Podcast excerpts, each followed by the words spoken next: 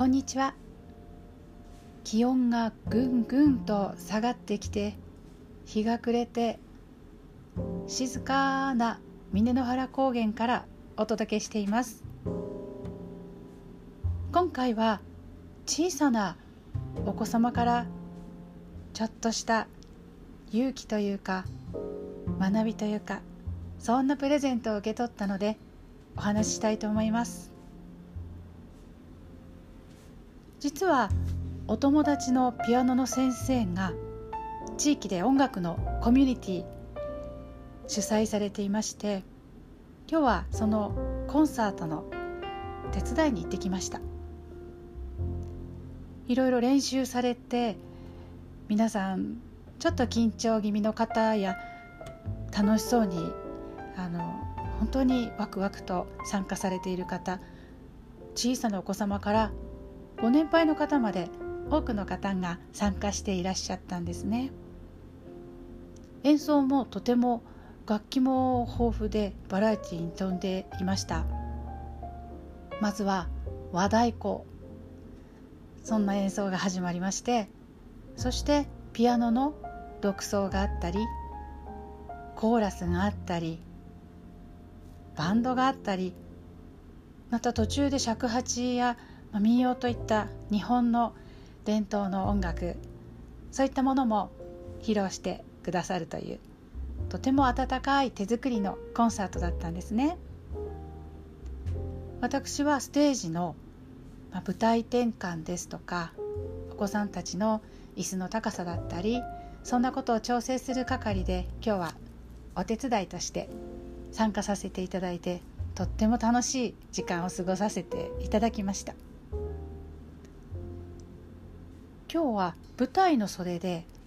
ピアノのお子さんたち、出番を待ちながらお名前が呼ばれると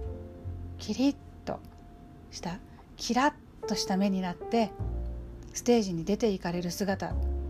もうこれに本当に学ばされたというか、気づきをねいただいたんですね。どういうことかというと、他の楽器とアンサンブルするときに、例えば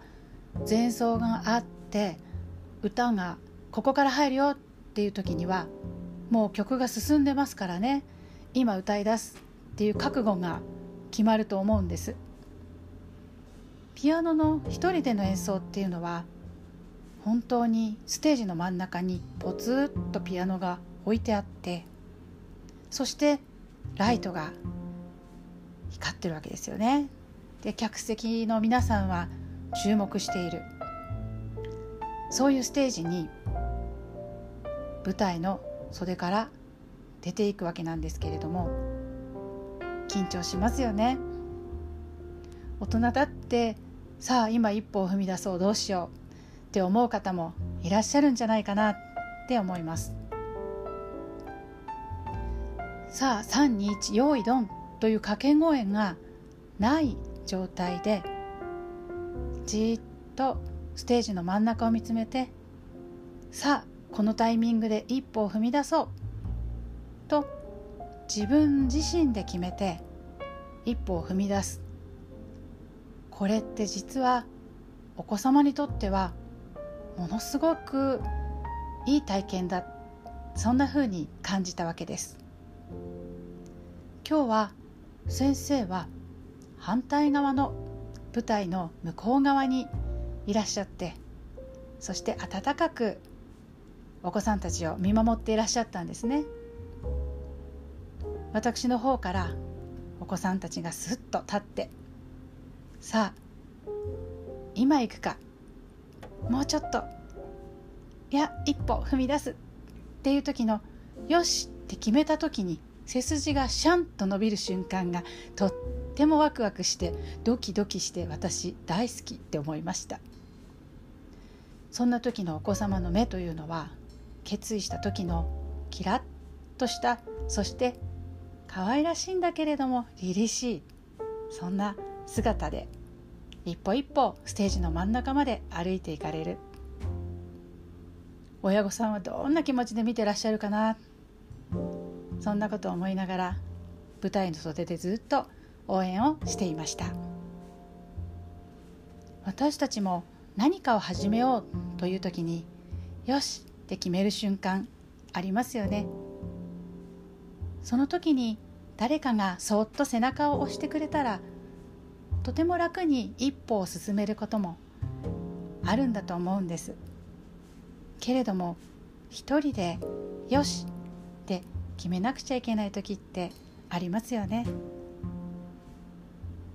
今日のコンサート、とても楽しかったのは音楽の力もあるのですけれども、そこに参加されていた方のそれぞれの笑顔だったり、ピアノの先生の心配りだったり、そして何よりも目をキラキラと輝かせながら音楽に乗って精一杯演奏していたお子さんたちの姿、ピアノ教室だったり音楽教室はそれぞれの楽器のスキルを学んだり勉強したりということもとても大切なんですけれど、それ以上に音楽を楽しむということを通して、そして今日のようにステージで人の前で発表したり、そこまでを努力して積み重ねてきたものを聞いてもらったり、あるいは何か突発的な出来事があった時に即興力で乗り切ったり、そんな何か一つ一つ目の前にあることを最高にいい状態にしていこうというエネルギーみたいなもの、そういう生き方を学んでいるように感じました。帰り際に美しいお花をプレゼントいただきました。それと赤と緑が鮮やかなポインセチアいただいて、我が家はあっという間にクリスマスの雰囲気になりました。さあ、もう来月はクリスマスですね。どんな年末を想像して今を過ごしていらっしゃいますか？私も今日小さなお子様たちから教わったこと、どんな一歩を踏み出そうかな、小さな一歩でも自分でやるぞと決めて、楽しみながらまた一歩踏み出してみたいな、そんな風に感じました。今回も聞いてくださってとても嬉しいです。ありがとうございます。喜びの旅と日々の歌、また素敵なことを見つけたらお話お届けしたいと思います。それではまた。